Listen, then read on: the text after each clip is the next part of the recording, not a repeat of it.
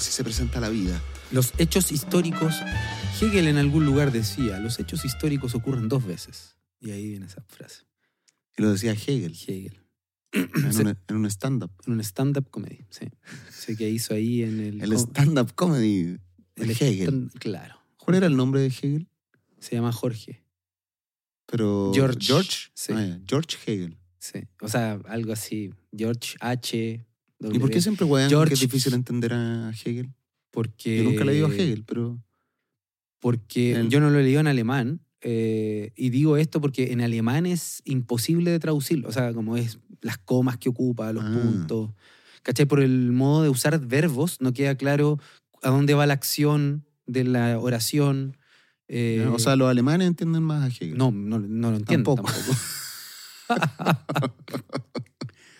Adorno decía esa weá, que él, él nunca había tenido la experiencia de perderse tanto y con Hegel ocurría esa, ese fenómeno en donde no sabéis qué chucha estaba diciendo. Pero realmente, o sea, bueno, si nadie lo entiende, nadie lo va a poder decir, pero eh, ¿realmente el weón era, es, es- es seco? o- Claro. ¿O, es de estos autores, weón, que entreveran el contenido para que se vea más No, no, bonito? no, como- Es un weón complejo, pero que tiene weá eh, espléndidas, digamos. Toda la interpretación de la modernidad la, la desarrolla Hegel. O sea, de, de esta época histórica de la modernidad, eh, Mm. el la noción de sujeto, las grandes distinciones eh, de la modernidad que siguen rindiendo hasta hoy la- las desarrolla en su gran mayoría Hegel en sus sistemas culeados Mm. filosóficos.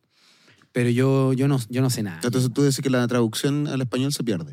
No, yo diría que eh, es un problema más profundo, que es de complejidad de la lectura. ¿no? Mm. Bueno, no lo voy a leer entonces. No le hay nada. Sabes que lo voy a dejar ahí en el estante, ¿no? Me voy a comprar un Hegel para principiantes. no, weón. Está bien esos libros a veces, pero hay, hay veces que hay que leer mejor los autores. Mm. Sí, bueno. Bueno, estamos, estamos grabando, ¿cierto? Parece que estamos... Querida Jo, ¿estamos grabando? Todo grabando. Bueno, comenzamos, señoras y señores. Eh, comenzamos con una breve eh, exordio, valga la redundancia, de Hegel. Bueno, en verdad, Eso va, lo ponemos al aire. cualquier wea de Hegel. Cualquier Wea de, de Hegel. Hegel. Listo, ahí está. Sí, comenzamos este programa con un con Hegel. Un cualquier wea. Un desvarío sobre Hegel y su obra intraducible. Exacto. Eh, Incomprensible. incomprensible, en alemán. Bueno, amiguetes, volvemos. Charlas en un pueblo fantasma. Qué alegría estar junto a Manulete Ugalde. Manulete, dije. Manulete, sí. Manulete. Le agregué una U. Está bien. Reemplacé la O por una U. Manulete, me gusta Manulete. Puta más. Suena que- más reggaetonero. Manulete. Manulete. Anuel. ¿Ah? Anulete. Anulete. Eso no pues, es un nombre en una pastilla anticonceptiva. Anulete. ¿En serio? Sí. Anulete. Anulet.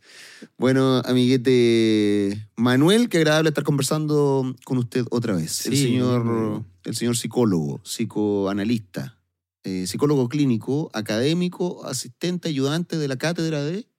Ah, no, pues ya eres profe titular.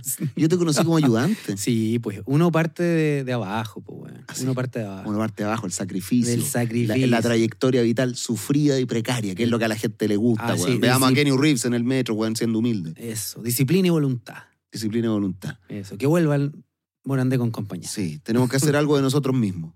Me gusta esta frase, quizás me puede ayudar, pero nunca sé si la di- parece que es de Sartre o no. ¿Cuál? No Esto sé, es- yo, yo le he leído muy poco a Sartre. Yo no lo he leído jamás, pero Ah, ya. la frase la escuché por ahí y se la atribuyeron a él, que era eh, que lo importante era lo que nosotros hacíamos de lo que hicieron de nosotros. No, no tengo idea, pero Puta está la wea, buena. weón. Está Puta, buena. Es cosa que la busqué en Google, pues, weón. A ver, la voy a buscar. Sí. eh, sí, sí, así es. Lo que nosotros hacemos de lo que hicieron de nosotros. Mm, iguals. Iguals. Mm. Una- yo eh, pienso que te, que te gusta esa frase. Me que te gusta, gustaría. Me gusta. Me gusta poco. sí.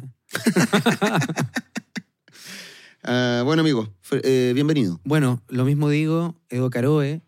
eh, iba a decir de nuevo mago, weón. Yo, ¿sabéis qué? No voy a eliminarte el mago, weón. Hasta que no te eliminé el nombre que tenéis de Instagram, voy a decir Ya lo voy a hacer. el egregio, nuevamente el egregio, el grandioso, mago, humorista, comediante ¿Puedes por lo menos tener y la deferencia? comunicador, Comunicador. Edo Caroe, en el también micrófono 2. Muchas gracias, amigo, por esa presentación. Pero ¿podrías tener la deferencia de eh, poner la palabra humorista antes que mago? Perfecto. A pesar de que en mi cronología fui mago primero, pero, Claro. pero ahora Ya, me dedico a la quieres de orden de relevancia y no de temporalidad. Exactamente. Perfecto. Sí. Ningún problema. Comediante, o humorista, o chistólogo, como decía, Chistólogo. Como decía mi abuelo. Ah, Cuando empezaba abuelo. Motina Bordo en, en TVN, Ya. animado por Felipe, Felipe Camiroaga, que en paz que en descanse. paz descanse, decía, ya empezaron los chistólogos. Ah. Y ahí yo corría al living a escuchar los chistes. Chistes Mira. que después replicaba en el colegio. Ah, ya. Ella las kermeses familiares y todas esas weas. Así es. Amiguete, hablando de, de humor, mira Ujú. cómo estamos linkeando todo. Eh, Todo. chistes, humor, estuve en, en México hace poco. Así es. Por eso nos atrasamos en los capítulos. Sí. Y también porque habían muchas actividades reunidas, unificadas. Está Es que este estudio está creciendo demasiado, Sí. estamos haciendo muchas cosas. como Simón eh, Bolívar. ¿Cómo? Como el preuniversitario. Sí, no, el, ¿Qué era un instituto? instituto. Simón Bolívar está, está creciendo. está creciendo. Sí, pues. ¿Podem- ¿Podremos comprar los derechos de esa canción ¿Te imaginas? y cambiarlo por? Neverland Neverland. está creciendo.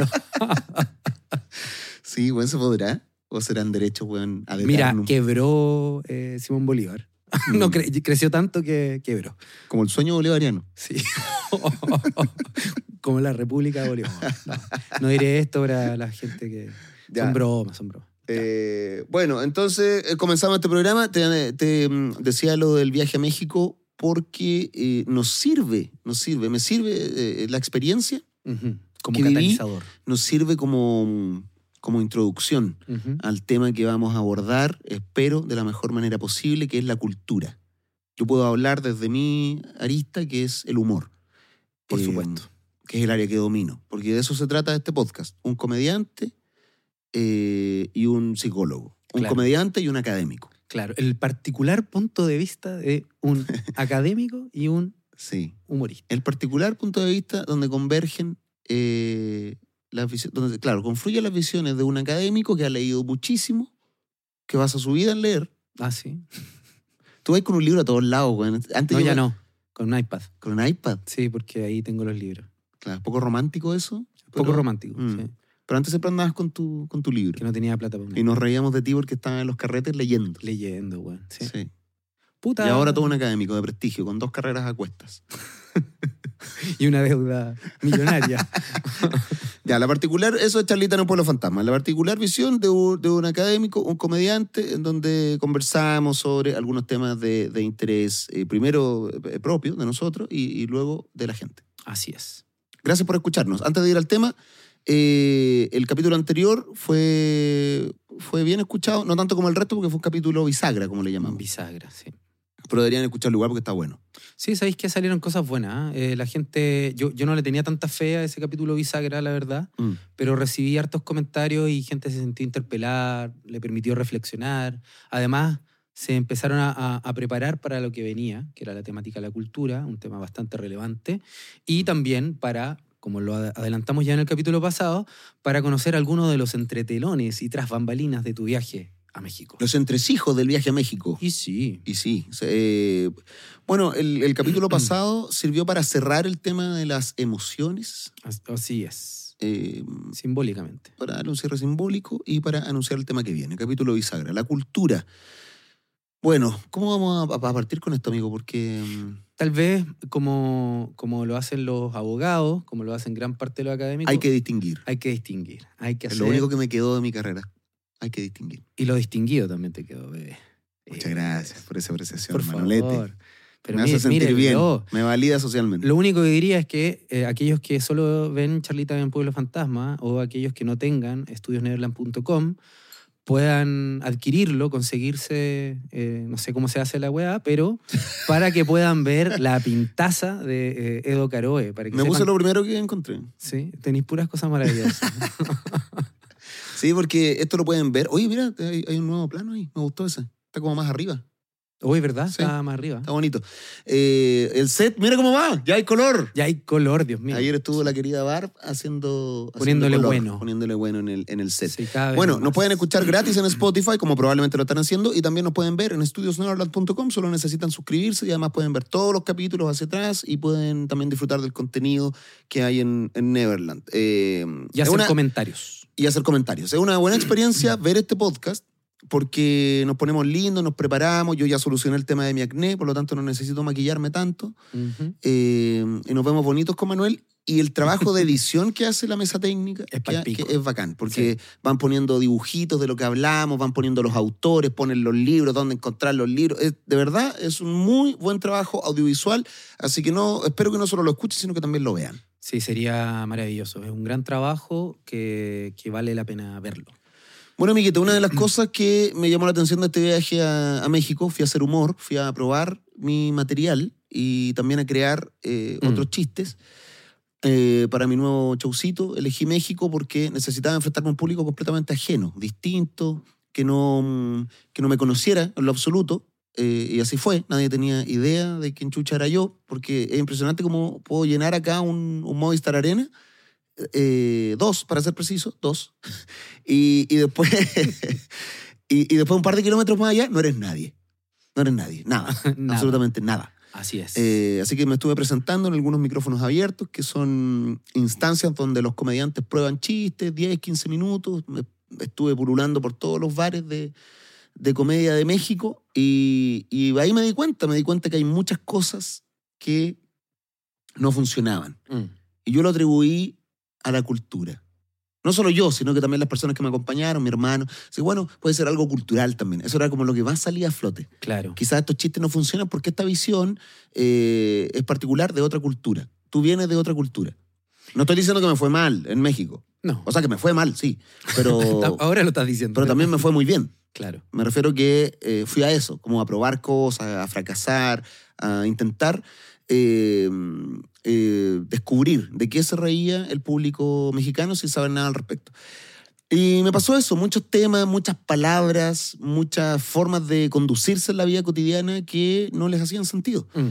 Eh, entonces, toda esta explicación que sale de debe ser algo cultural, ¿será lo más apropiado como explicación?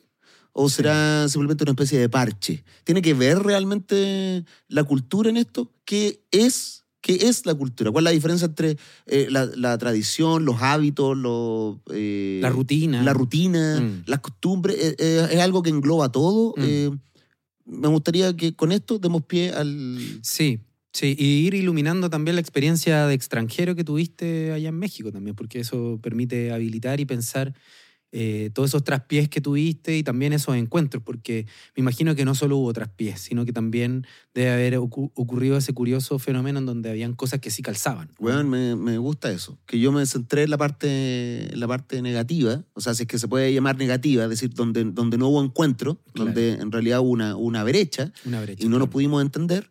Eh, pero claro, pues, también hubo risas, y si hubo risas es porque eh, mi visión de las cosas, de lo cotidiano, de lo real, que es básicamente lo que hace un comediante, eh, observar la realidad eh, y por más cruda que sea, eh, Mm. tratarla con, con cierta ligereza. Claro. Claro, pues no había, no había percatado que si hubo risa, hubo encuentro. Exacto. Entonces hay algo ahí que, que, que culturalmente puede ser similar. Es decir, lo que puede haber ocurrido que no eran tus primeros repertorios a ser usados, y luego empleaste otros y resultaba que fu- funcionaban mucho más que otros. Y todo eso tiene que ver con algo que llamaríamos, entre comillas, cultural. Y sí, pues y ahí viene el primer problema, yo pienso, de la cuestión de la cultura, que es una cuestión conceptual o terminológica.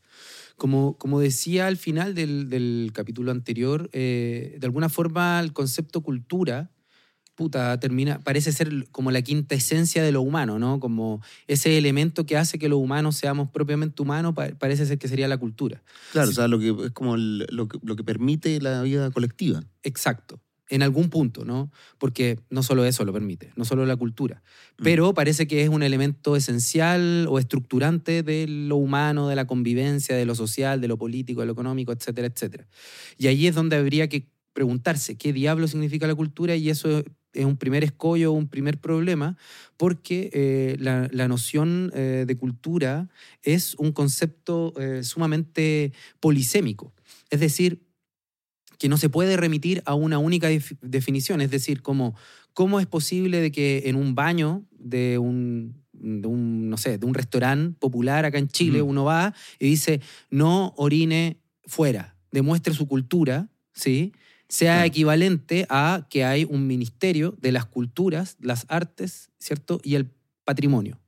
O que eh, hay algo así que se llama, que esté equivalente, eh, este, demuestre su cultura a una idea como cultura de la cancelación. O que hay alguna noción así como eh, alta cultura, baja cultura, Mm, claro. cultura popular, apropiación cultural, ministro, Ministerio de Agricultura. La palabra cultura está en cuestiones demasiado distintas. Mm. Multiculturalismo. Es una palabra que eh, escuchamos eh, a menudo y que no logra ser suficientemente desentrañado el, el- el significado. Y eso nos obliga a revisitarla, a pensarla, porque eh, para emplear adecuadamente una herramienta conceptual, ¿cierto? O una palabra, tenemos más o menos que entender cuál es el campo semántico que, al, al cual se allana, al cual cabe, etc. Y ahí yo creo que viene el, el primer problema porque o sea, la palabra agricultura, ¿por qué tiene la, la palabra cultura adentro y también el Ministerio de la Cultura, etcétera? Claro. A- a- agro, que viene del, del estilo musical Por supuesto, conocido como, agrometal. como nu metal. Acá se conoce como agrometal. Sí, po. De hecho, acá el, minis- el ministerio, el ministro de Agronomía le puso agrometal a Es eso. un integrante de 2X. Sí, lo, lo fin- financia a Colún y Loncoleche al agrometal en Chile. Agro, de, de, ¿de qué viene agro? No tengo idea. De agrar. De agrario. po, De sí, po, agrario, de agrar, de arar. Claro, claro. Sí, pues y ahí es donde viene, entonces, lo que, si, si se acordarán aquellos que escucharon el capítulo pasado, si no, los Mm. invitamos nuevamente a leerlo, nos- nosotros señalamos que este capítulo eh, iba a estar un poco vinculado a la, a la obra o al pensamiento de Néstor García Canclini, ¿no? que él nos iba a prestar una primera ropa, eh, un, un primer Mm. marco eh, para el cual entender esto. Y, y eso, eh, lo que él dice en, en su texto Cultura y Sociedad, una introducción, es justamente que esta pluralidad de usos y sentidos que tiene la idea de cultura obliga necesariamente a hacer un recorrido histórico. Acá no, no vamos a dar toda la lata, pero creo que es importante eh, siempre para poder dar cuenta de al menos la amplitud del campo semántico o uno o el- la trayectoria de un- del campo semántico, es decir, del significado que tiene una palabra, ir a la etimología, es decir, al origen de la palabra cultura, ¿no? Y el origen de la palabra cultura, eh, en este bosque de definiciones, el origen, ¿cierto? Viene de eh, un vocablo eh, latino, ¿sí? Eh, no latino de latinoamericano, sino latino Del de latín. del Del- latín, En ¿cierto? la antigua Roma. Exacto, que, si- que significa colere, viene de colere. ¿Y que eso significa? Eh, colere significa cultivar, colonizar, ocuparse de algo, atender, conservar. Entonces, Ya, También es polisémico. es, es polisémico, Mm. pero tiene que ver con la idea de cultivar. ¿Sí? De hecho, eh, tiene que ver, eh, y ahí viene el primer campo semántico que una y otra y otra vez vamos a escuchar al interior de la palabra cultura, que es el- la relación que tiene la cultura, como este cultivar, ¿ya? Es- eso es súper importante. Entonces, agricultura viene de del agro y de cultivar, de sembrar, ¿cierto? De hacer crecer. Viene de... Agro me, me- me suena que viene como de agreste, como de algo. O sea, yo creo como, que... la- como de algo que no tiene nada y que hay que. Está bueno eso. Yo creo que sí. No, no, Mm. lo, no lo busqué para este capítulo. No, no, no sé toda la... No, tampoco se me ocurrió ahora. Sí, pero yo creo que agro y agreste deben venir más o menos de, de lo mismo. Pero que Se dice agreste, áspero, inculto o lleno, áspero, inculto o lleno de maleza. Mira. Sí, terreno o campo. Rudo, tosco, grosero, falto de urbanidad. Y vos- Falto de urbanidad. falta de urbanidad. tosco, grosero, falto de urbanidad. Claro, porque agro, agricultura. Agricultura, Ah, sí. po. Entonces, el punto que me parece interesante de eso es justo lo que tú acabas de abrir y que no, no tenía idea, y es el- la idea de que el cultivar supone eso, supone una relación entre la actividad de lo humano con lo natural. ¿Cachai? ok.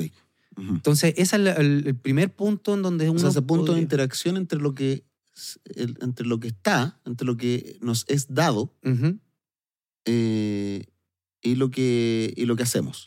Claro. O sea, lo que hacemos en relación a eso que es dado. Justamente. Ahí hay, una, ahí, se- ahí hay un punto. Ahí está el cu- lo- la, cu- la cultura, ¿no? Ajá. Eso, eso sería lo primero que, la primera definición eh, de cultivarse, de cultura, que se desarrollaría, o una de las primeras acepciones o aperturas que se abre desde Roma en adelante, desde el latín, colere. Y, y creo que es importante porque pone en primer juego algo que va a ser, que una y otra vez va a aparecer en la, en la- en la disputa de lo que es la, la cultura, ¿no? Esta tensión que existe entre naturaleza, ¿cierto? Cultura o eh, animalidad, bestialidad, Claro. barbarismo y civilización. ¿Se entiende? Como que ahí hay una primera Como ese tensión. debate del último tiempo sobre qué, qué es natural y qué es una construcción social. Claro, justamente. Mm. Entonces, eso es el, el primer punto en donde puta, vemos el- la weá de la, la gran tensión de la, de la cultura. Pero no es solo eso, sino que también tiene que ver con el- el- la cultura, en, en esta primera acepción más etimológica, tiene que ver con la capacidad que tenemos de construir y de sostener nuestro hogar, nuestro hábitat, ¿cachai? Esa es la relación de cultura, es decir, allí donde nosotros sembramos algo, ¿cierto? Y hacemos emerger algo que nos es útil, que nos da vida, que nos da goce, como un paisaje, porque en general la idea de cultura estaba muy vinculada a la idea de paisaje en, el, el- en los latinos, ¿ya? En los romanos, qué sé yo, y todos estos hueones. Entonces, Entonces yo estamos viendo esto como herramienta, la cultura como una herramienta. la, la cultura como un acto eh, técnico, más que como una herramienta. Porque para la cultura se ocupan di- diversos tipos de, de herramientas, pero tiene que ver con el construir algo nuestro, el propio hogar, la propia casa, ¿cachai? Claro, pero al momento de como de formar algo, o sea, me- Ujú. porque me estoy remitiendo a esto del campo, donde no hay nada, eh, crear algo. A Claro. través de actos, a través de la palabra, se, se va creando algo. Sí, Eh, entonces tienes esto, desde, lo, desde el lenguaje hasta los jarrones, hasta las, las camas, los- no sé, todas la- las construcciones que se puedan hacer, es donde estás formando algo, pero esas son herramientas para lo que tú dijiste que era eh, mantener ese, ese hogar. Entiendo que, que hogar no, es- no lo estás usando como, como casa, Como casa, sino claro. como, una, como el lugar de espacio donde vive una colectividad, eso. sí, sí. Entonces, claro, Ujú. el- el- de lo que se echa mano es, de- es a la cultura, como una herramienta. Es que, ese, Es lo que es, es- que claro, ahí... lo estoy pensando como, como una herramienta, como un martillo, así como... Pero es a lo que se echa mano para poder Claro. sustentar esa vida colectiva. Claro, por eso yo le dije técnica, porque una tecné es el... La tecné. la tecné, que es como un arte, en ese Claro. sentido de un oficio, es una práctica, ¿cierto?, transmitida que permite moldear y modificar eh, las cosas. En ese sentido, porque, claro, no es Es solo un una herra- saber. Puede ser un saber hacer, puede ser una herramienta, puede ser todo eso, ¿cachai? El conjunto de cuestiones. Por eso quería, prefería decir eh, más bien una técnica, una, en ese sentido de tecné, más que una pura herramienta. Porque puede ser una operación, puede ser una relación, puede ser como lo que tú acabas de decir, solamente que es una palabra un poquito más amplia que, que herramienta. ¿Te gusta corregirme puras weas? Y vos, weón. Ya. Ya, Puta la wea. Pendejos cu- ya. Ya, retomemos. Retomemos. Retomamos. Retomamos. Bueno, entonces yo creo que ahí hay- hay- es importante ¿no? comentar esto porque ahí va a haber una primera insistencia, como decía Juan, en, en el- en la temática de la cultura y que es problemática por lo mismo, ¿no? Y es la idea de que es lo que hay que hacer siempre es hacer ingresar a lo agreste, a lo incivilizado, a lo no urbano, a lo rural, a la cultura. Es decir, tenemos que forzar con nuestras técnicas, con la educación, eh, con el cuidado, que algo que es de una forma sea de otra. ¿Cachai? Entonces, esa es una, una cuestión que me parece sumamente relevante porque plantea la primera tensión, o sea, una doble primera tensión, ¿no? Entre naturaleza y cultura, que es lo que acabo de comentar, que es lo que viene antes de la intervención del hombre y luego de la intervención del hombre. Y por otra parte, lo, eh, no, insisto en el punto, en lo incivilizado versus Lo civilizado. O sea, cultura como civilización, como educación, ¿cachai? Como refinamiento. Y ahí hay, hay un primer punto que me parece súper importante de la cultura y, y que tiene que ver con, con el tema de que eh, allí donde intentamos, de- de- desde esta definición latina, allí donde intentamos de eh, pensar la cultura, siempre hay una valoración, ¿cachai? Una evaluación, porque todo lo que no es cultural es negativo, es bestial, se sale de los bordes, es delirante, es... ¿Se entiende? Y todo lo que está al- adentro de la cultura es algo que tiene que ser protegido, velado, eh, eh, enseñado, eh, apropiado, etcétera, etcétera. Y por, por lo mismo, los romanos, en su definición de cultura, suponían que estaba el mundo de los bárbaros, que eran los extranjeros, y su propio mundo. Entonces, ellos consideraban, y, acá viene el, primer punto que me, o el segundo punto que me parece sumamente relevante. Si uno piensa la cultura de los romanos, que retoman a los griegos fundamentalmente y los repiensan, los traducen, etc., lo que intentan de hacer siempre, en todas estas tensiones y ambivalencias, es siempre eh, rescatar, trabajar la herencia, ¿ya? El generar un legado y un testimonio de eso que viene del pasado y que merece ser conservado y al mismo tiempo masificarlo. Entonces, todos aquellos que se resistan a eso que es lo propiamente civilizado, culto, valorable, tiene que ser aplastado, transformado, cambiado. No se puede permitir lo bárbaro, no se puede permitir lo Ahí extranjero. entra la acepción de, de colonización, ¿o ¿no? De la etimología que decía Justamente. cultivar, colonizar. Cultivar, bueno, sí, justamente. Mm. O sea, colonizar tiene que ver con llevar la cultura o llevar la civilización allí donde no hay nada, donde hay, nuevamente, naturaleza entendido en el sentido de que, que- que de la Edad Media, eh, y esto lo desarrolla Michel Foucault en la historia de la locura, eh, de modo muy, muy notable, eh, que dice que la locura y la animalidad y la naturaleza eran conceptos que estaban juntos. Y se trataba de lo absolutamente desordenado, monstruoso, que no tenía ningún como orden, que era casi fantástico, ¿no? Es como previo a, cualquier, eh, a, a que la, raci- la racionalidad lo tocara, ¿ya? Entonces, lo que viene la civilización, si te fijáis, acá hay toda una cuestión de que lo civilizado o lo culto es lo hermoso, lo bello, lo excelso, lo verdadero, lo racional. Eh, tiene todos los atributos po- eh, positivos esta definición de cultura. Entonces, la labor de, eh, de colonización también viene en parte, o sea, en, en realidad coloni- colonizar viene de Colón, pero Mm. lo que implicaba la colonización era justamente la gran obra de culturizar a los incultos, a los terrenos agrestes, secos, anecúmenos, Mm. inhabitables, etc. Anecu. ¿Por qué te reís de...? Qué buena palabra, weón. ¿Te acordáis? Fue lo que más me quedó de todo lo que estáis diciendo. Todo- na- no te acordé de nada. Anecúmeno. Anecúmeno. Sí, pues, weón. Muy bueno. Es que, muy bueno, weón, no fue un Muy chiste. buena pa- no sé. Sé que- me gustan las palabras, weón. Me gusta cómo suenan. Anecúmenos. Anecúmeno, sí, pues. Anecúmeno, o sea, lo anecúmeno es lo inhabitable. Ajá. ¿Cachai? Eh, entonces, ahí viene yo creo un, un tema súper importante, que es la cuestión como... Y esta es la, la- la primera, lo que dice García Canclini, eh, aquí emerge el concepto idealizado de cultura.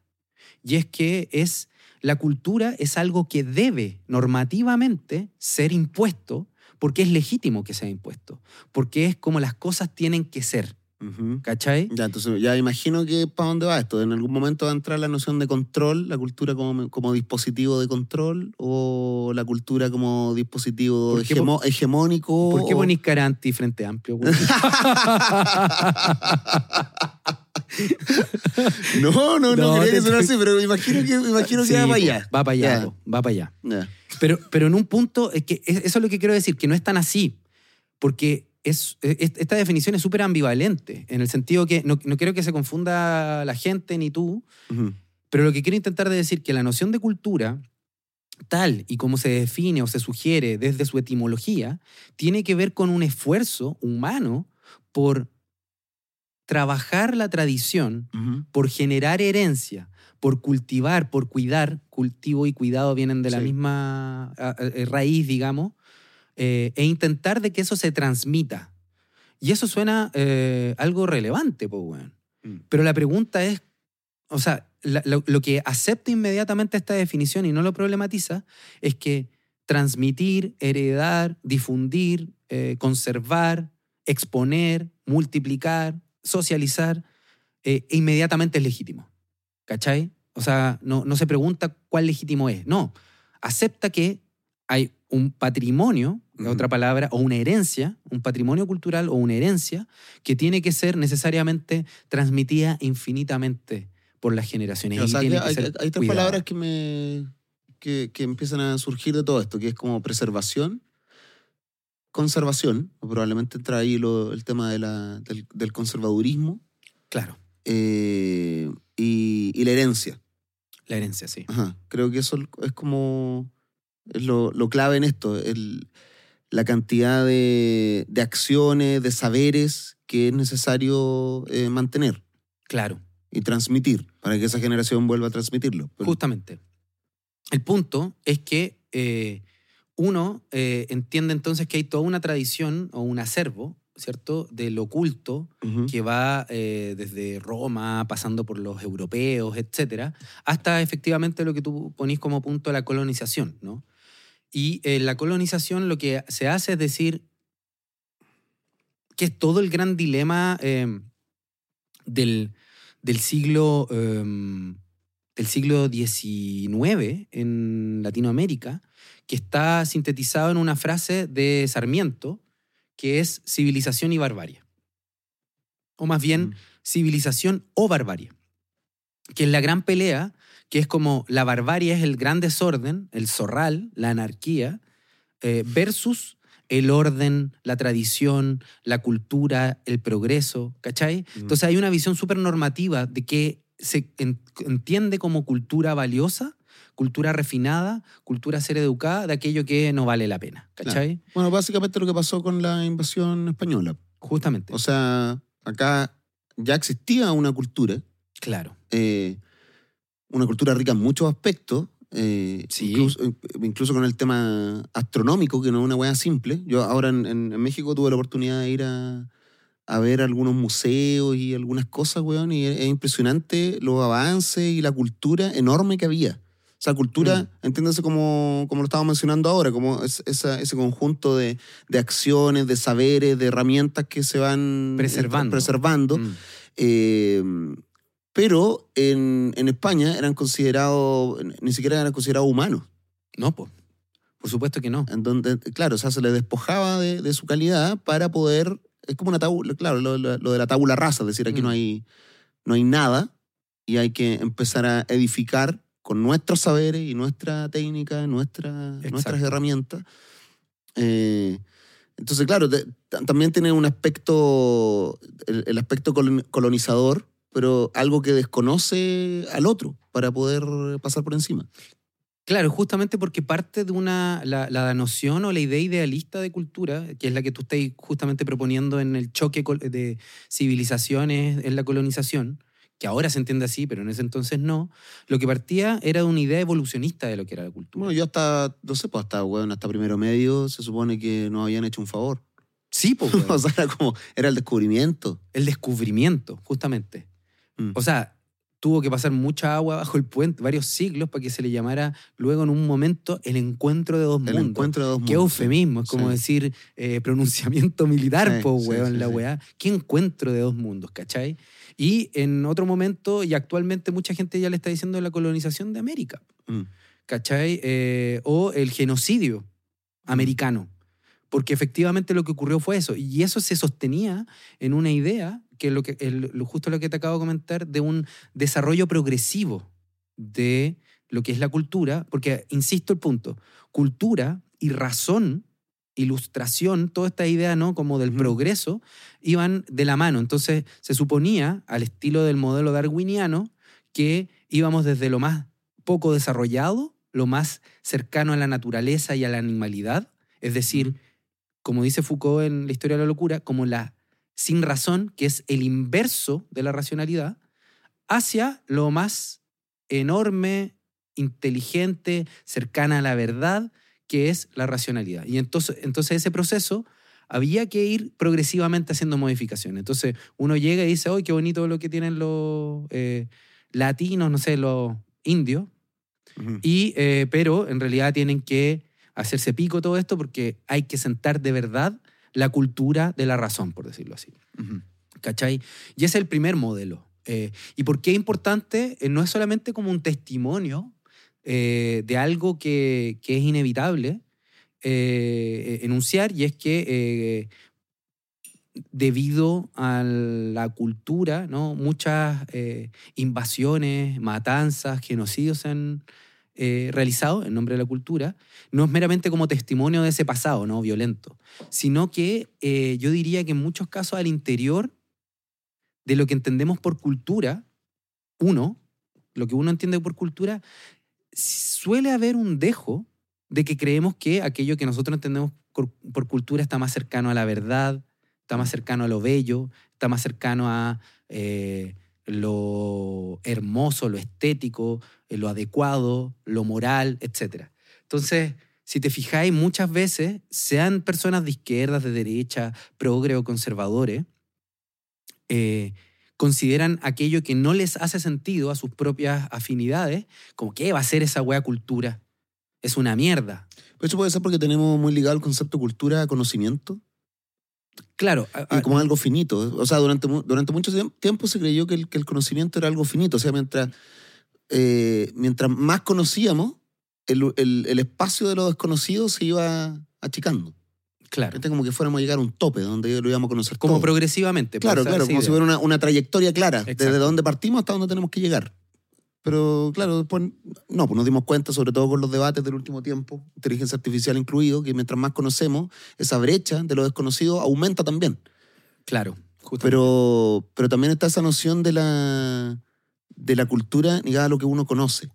Como, como, pero como al conocimiento como, como, como saber, no solo como, como práctica heredada. como sino- saber, eso es, Mm, como, pero sí. como saber verdadero, Ujú. como saber adecuado, como saber, por eso digo, que, que está valorado como positivo.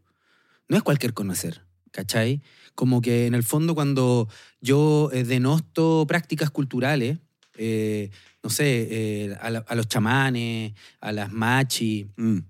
eh, ahí hay saber, pero yo diría, no, pero es un saber de mierda. Un, un- un tipo que cree solamente en el saber occidental, técnico, eh, científico, eh, diría, eso no es saber, eso no es cultura, ¿no?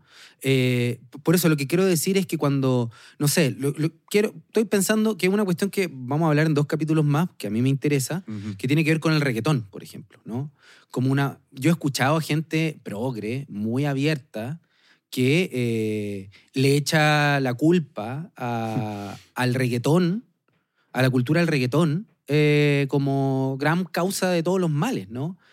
Eh, y allí es lo que eh, yo creo que hay un problema, ¿no? Porque ha- habitualmente, entonces, como, ¿cómo, se, ¿cómo se cura este problema del reggaetón, por decirlo así? Mm. Y ellos dicen, leyendo cosas de verdad, escuchando buena música, como educándose, ¿no? Y Mm. como si el reggaetón fuera casi lo más cercano a la animalidad, ¿no?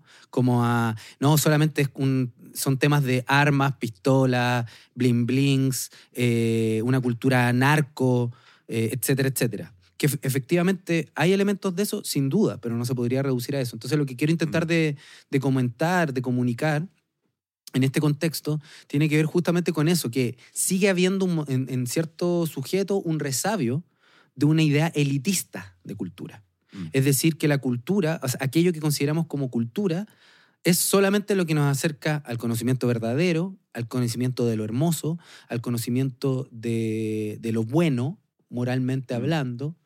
Y allí, Y de estatus, entra ahí, imagino, la idea de estatus. por supuesto, Mm. sí, sin duda, sin duda.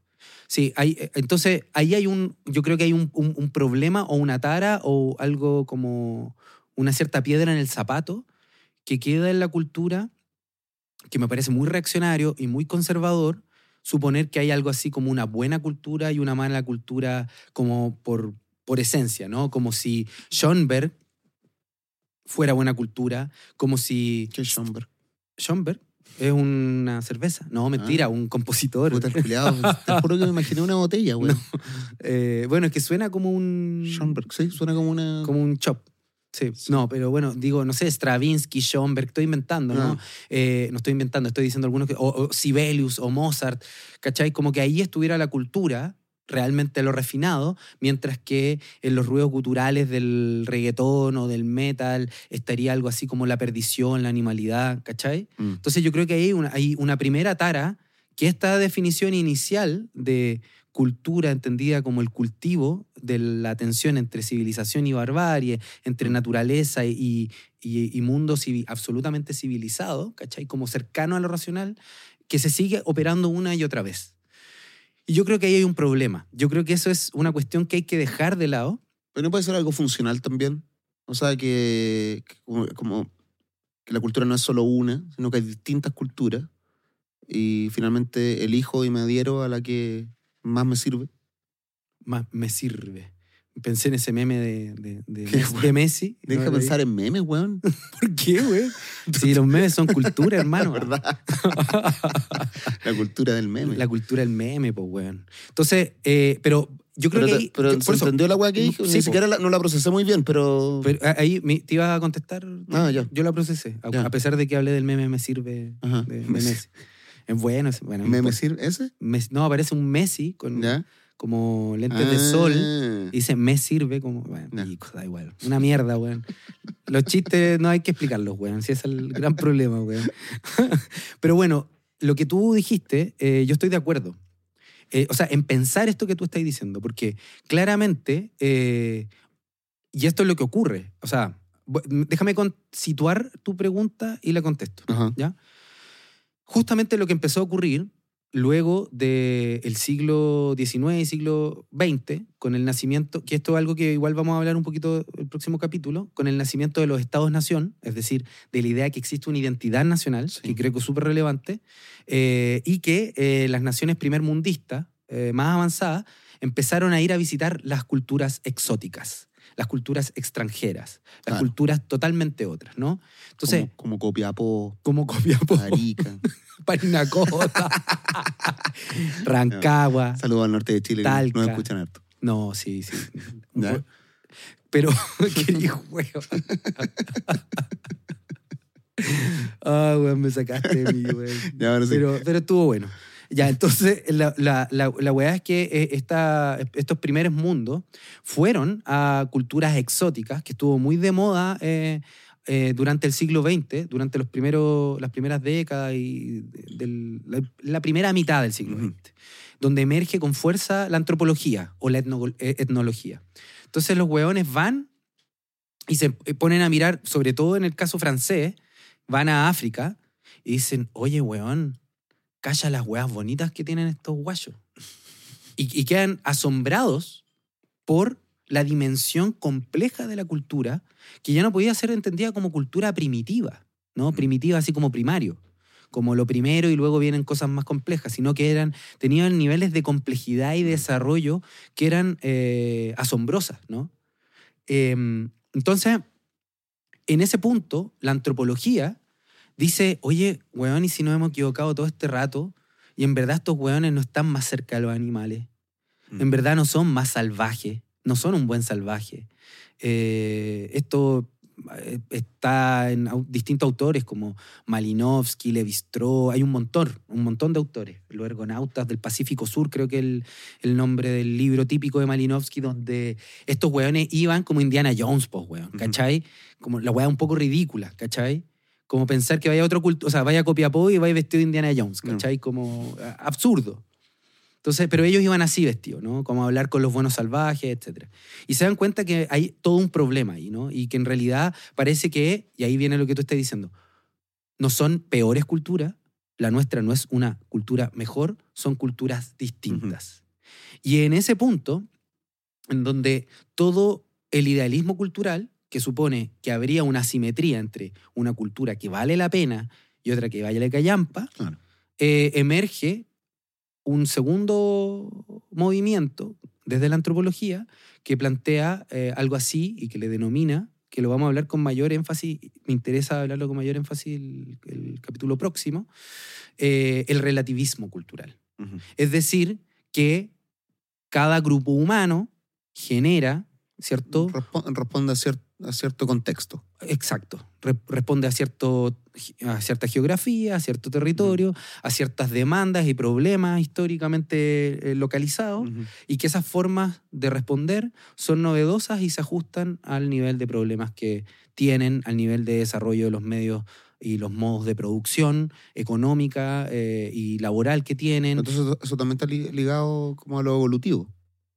Eh, es que el punto es que la cultura no sería más o menos evolucionada, sino No, que no, no, no me, no me refiero a eso, sino que la evolución también tiene esa respuesta al contexto. ¿en, en qué sentido podéis desarrollar la No puedo desarrollarlo. no puedo, amigo, si no tengo estudio al respecto. No, solo que, pero ¿cuál es tu hipótesis? puta, pero que la gente que. Pues no para sé, entender lo que... la- si no te estoy... No la- te estoy haciendo una prueba, weón. Quiero saber qué pensáis, güey. No, pero lo, lo que pasa es que, en, por ejemplo, en Australia, en, Au- en- en Oceanía, se evolucionó distinto a Alaska, por ejemplo. Ah, porque, las, ese- ya. porque las condiciones eran distintas en cuanto, en cuanto no sé, güey, al tamaño de ciertas extremidades, del color de piel. Lo podemos ver en los animales y en los, en los humanos. O sea, Sí. Eh, y ese, esas mismas posibilidades evolutivas, que Ujú. fueron distintas bueno, en, en todas las partes del mundo, debi- Claro. debido al clima, debido a las condiciones Claro. geográficas, a la orografía, bueno, Mm. un montón de weas, eh, fueron, eh, fueron desarrollando cultura también. Estoy de acuerdo. Ya, a, a eso Absolutamente. Por ya. eso te preguntaba. Porque no entendía en qué sentido evolución. Porque pensé que dijiste evolución como sinónimo de desarrollo y progreso. Pensé que lo estabais pensando así. No, no, no. No. Decía que cómo, cómo la, la cultura, es decir, esas prácticas y esos saberes eh, se, van trans- se van naciendo y se van transmitiendo, pero también de acuerdo al, al- al contexto en el cual se, se evolucionó. digamos. Sí, Mm. sí, sí, sí, sí. Que, que fueron desarrollándose, Ujú. dándose. Sí, no, totalmente de acuerdo. De hecho, la antropología, eh, por esos años, llega a conclusiones de ese orden, de las que tú estás intentando de comentar. La antropología dice, weón, como parece que nos equivocamos, weón, ¿cachai? Y ahí emerge, en el seno de la antropología y de la etnología, eh, la idea de eh, etnocentrismo. Es decir, de interpretar a las otras culturas desde el marco De- evaluativo y valorativo de nuestra propia cultura. Es decir, que es, si te fijáis, justo lo que el origen romano del- de la cultura. Es decir, los que no son como nosotros son bárbaros y nosotros somos la zorra. ¿Cachai? Y lo que debe permanecer, debe masificarse y debe extenderse a lo largo del mundo es lo que nosotros cultivamos porque es lo único que vale la pena. ¿Cachai? Y los antropólogos recién, el, a mediados del siglo XX, se dan cuenta y dicen, bueno, la cagamos medio a medio, estamos acá generando violencias en relación a otras culturas. Entonces parece ser, y ahí emerge esta respuesta, que cada cultura tiene sus propias prácticas eh, valorativas que emergen en el seno de problemas que son particulares y evolucionan de formas que no pueden ser eh, previsibles y ni, ni son anticipables, sino que depende de los materiales que tienen, el nivel de conocimiento, etcétera, etcétera, etcétera. ¿Cachai? O sea, tú diste el salto antropológico, tú eres un antropólogo nato. sí. Siempre me gustó la antropología, weón. Weón, yo en algún punto me acuerdo que una vez me dijiste que te ibas a meter a antropología, weón, y yo quedé. Yo dije, oh, voy a tener un pana de las ciencias sociales, weón. Y quería puro que te metiera el Alberto Hurtado, ¿te acordáis? Sí, pues, weón. Casi lo hago. Pero no lo hiciste. No lo hice, es que me complica, por el tema de la comedia, me complica estudiar, weón. ¿Cómo? O sea, estar cinco años en una universidad, weón, respondiendo a pruebas, clases, todo es una responsabilidad que no puedo meter Sí. cuando mi prioridad en la vida es eh, viajar, hacer comedia. De acuerdo. ¿Cachai? Me, me cuesta, por eso me conformo con leer libros Sí, para principiantes. No, Antropología para principiantes. Pero, pero sí, weón. O sea, yo creo que. no, Pero me gusta, ¿eh? me yo- gusta. sí, es bacán. Eh, eh, realmente una disciplina hermosa. ¿Vamos a tener eh, invitado antropólogo? O sea, Ni cagando, no necesitamos más esos hueones. Sí, pues Eduardo. Sí, sí, sí. ca- ca- eh, cae de cajón. Cae de cajón, ¿no? ¿Cómo el dicho? ¿Cae de cajón o cabe de cajón? Yo creo que es cae de cajón. ¿Por qué caerá un cajón? Eh, no, no, No será cabe. En los cajones caben cosas. qué sé yo, weón. Yo, yo lo repito de mono nomás, pues, weón. No, no, no lo he pensado, la verdad. No. Cabe de cajón. Cae de cajón. No, Bueno, no cabe, sé, no suena sé. como cabe, como toballa. Como cabe de cajón. Toalla está, Toballa, dije. está reconocida por la RAE. ¿Toballa? Toballa, con B, sí. Está bien que la reconozca la RAE, pues, weón. Ya vamos a hablar, ya vamos a hablar eso el, el próximo capítulo, weón. Ajá. De la RAE. Porque creo que ahí hay todo un tema respecto a la hegemonía cultural, cómo tiene que decirse las palabras, los diccionarios normativos versus los descriptivos. Hay todo un tema ahí que puede ser bien interesante para cuestionarnos nuestras propias prácticas y nuestras propias formas de entender cómo se habla bien o no un lenguaje. Pero eso es, Mm. es un tema que, que me gustaría dejarlo un poquito atrás a propósito de la cuestión de- del, entonces, del relativismo cultural. Ajá. Entonces, lo que, ahí. lo, que, lo que me parece interesante primero para delimitar y delinear esto, ¿no? Esta tensión de tres grandes cosas que se dan en estas dos coordenadas. Por una parte, lo que García Canclini eh, llama eh, idealismo o idealización cultural, que es suponer que hay una idea de lo que es la cultura, que tu- tendría sus parámetros, que esos parámetros, ¿cierto?, se ajustan a una idea de lo verdadero, de lo hermoso, de lo bello, de lo bueno, ¿no? De lo que es la zorra, ¿ya? Y, eh, y que en el fondo todos aquellos que no se plieguen a eso, eh, en realidad valen pico, son subnormales, son subcangrejos, como habría dicho este señor boliviano en un gran video, eh, no me acuerdo cuál era, pero no importa. Son como subcangrejos, son eh, eh, anárquicos, ¿cachai? Son locos, son bestiales, bárbaros. Eso es un- un- una coordenada. Y está la otra coordenada que emerge a- aproximadamente a mediados del siglo XX con la antropología y la etnología, que es el relativismo cultural, que es la posibilidad de abrir la idea de que en realidad eh, todas las manifestaciones, prácticas, herramientas y repertorios culturales tienen su propia validez, es decir, ya no hay una única ideal que claro. tiene su validez, sino que cada cual tiene su validez dentro de las pautas de su propio mundo, ¿cachai? Del mundo que ellos crean. Y no hay mejores ni peores, sino que cada una es distinta. Y eso son, es como el, el- gran, ah, el amplio ¿no? marco que aparece con estas dos grandes coordenadas, pero hay que problematizarlo más. Pero yo creo que lo que hay que salvar, o sea, creo que hay algo que es sumamente relevante del concepto de cultura que se deriva del romano, el idealista, el, del romanticismo alemán, eh, que tiene que ver esta idea de educación, preservación, herencia, que creo que es súper relevante y que eh, Hannah Arendt, eh, la, la filósofa alemana nacionalizada en Estados Unidos, toca en un texto que se llama Cultura y Política. eh, y hay otro texto, pero lo voy a comentar más la- la- la prox- el próximo capítulo, que es muy interesante. Y, y ella dice como, en realidad hay que entender que rescatar de los romanos, de esta idea de los romanos, no que hay una única cultura que sea buena, sino que lo que hace que lo humano valga la pena vaya más allá de, lo- de la pura reproducción eh, biológica y de la pura reproducción material del trabajo y el labor, es que hay un exceso. Y es la idea de que hay cosas que como humanos debemos proteger del consumo, de la desaparición, de la absorción y que hay que perpetuarla, ¿cachai? Y yo creo que eso, eh, sea el modelo que sea que tomemos, creo que hay algo que no hay que ol- olvidar, que la cultura se trata de la operación de cuidado, de mantenimiento y de herencia de cierto tipo de manifestaciones que han sido creadas por nosotros, que han sido puestas en juego en momentos históricos, que han sido puestas como un pasado, que merecen ser testimoniadas y legadas a otras generaciones, ¿cachai? Ujú.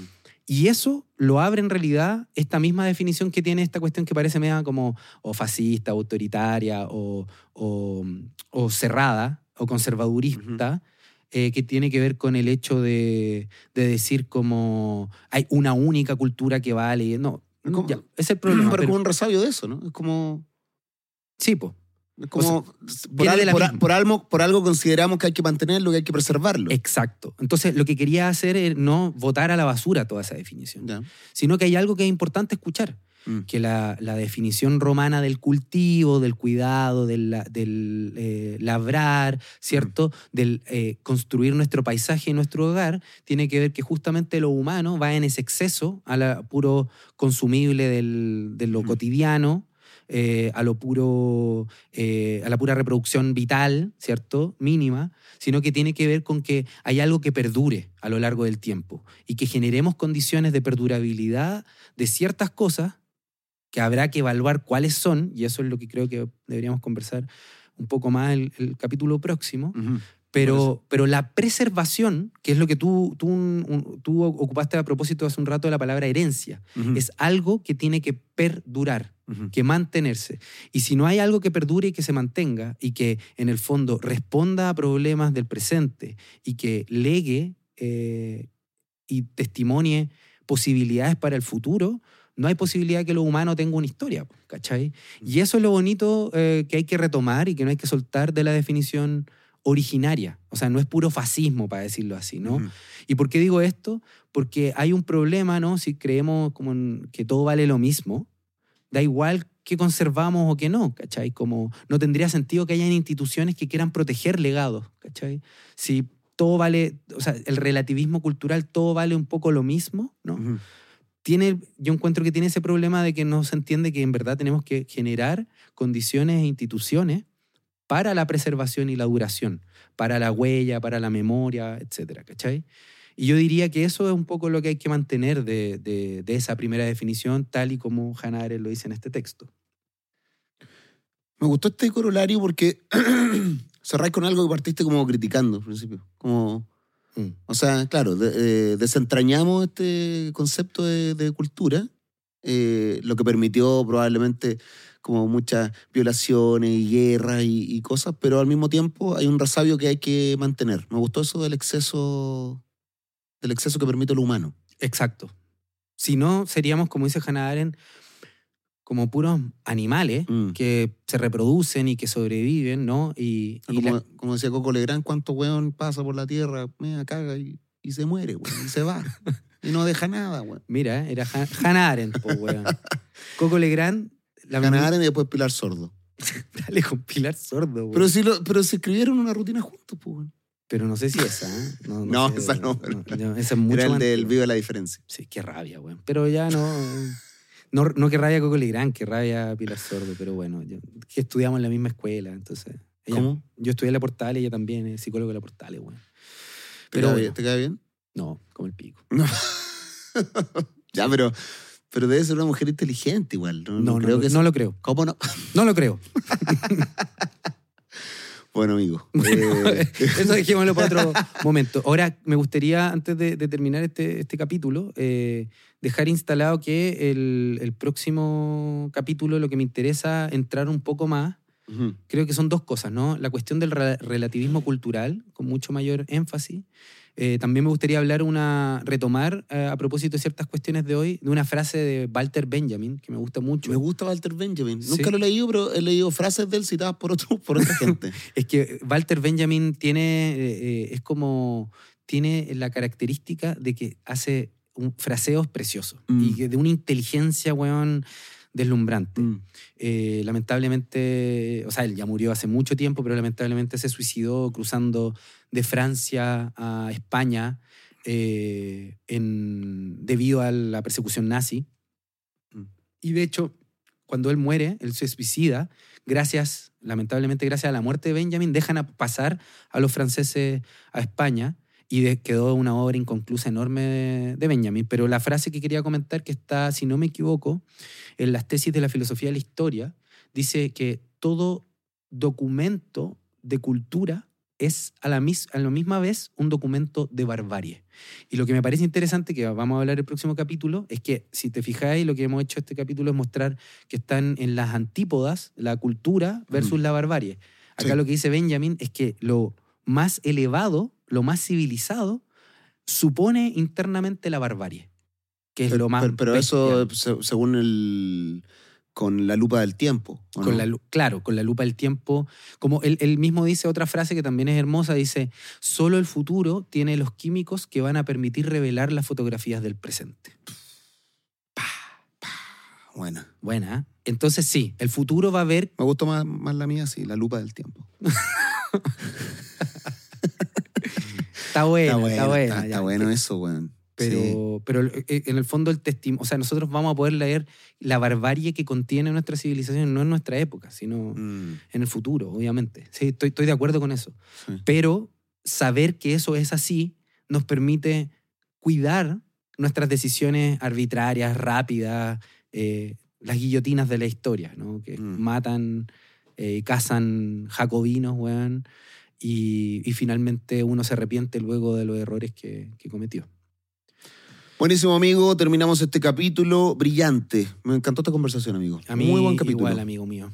Así que nos encontramos para la próxima entrega de Charlas en un Pueblo Fantasma, disponible en estudiosneverland.com en formato podcast y en Spotify eh, solo audio gratuito. gratuito. Eh, por favor, los invitamos a seguirnos, a compartir el capítulo eh, y eh, a darle la mayor difusión posible a este programa porque lo hacemos con mucho esmero, mucho cariño y mucho esfuerzo. No solo las caritas hermosas visibles acá ante cámara, sino también toda la técnica, dirección, fotografía, cámara, tramoya, todos los que hacen posible Charlitas en un Pueblo Fantasma. Así es. Que les vaya lindo. No se diga más.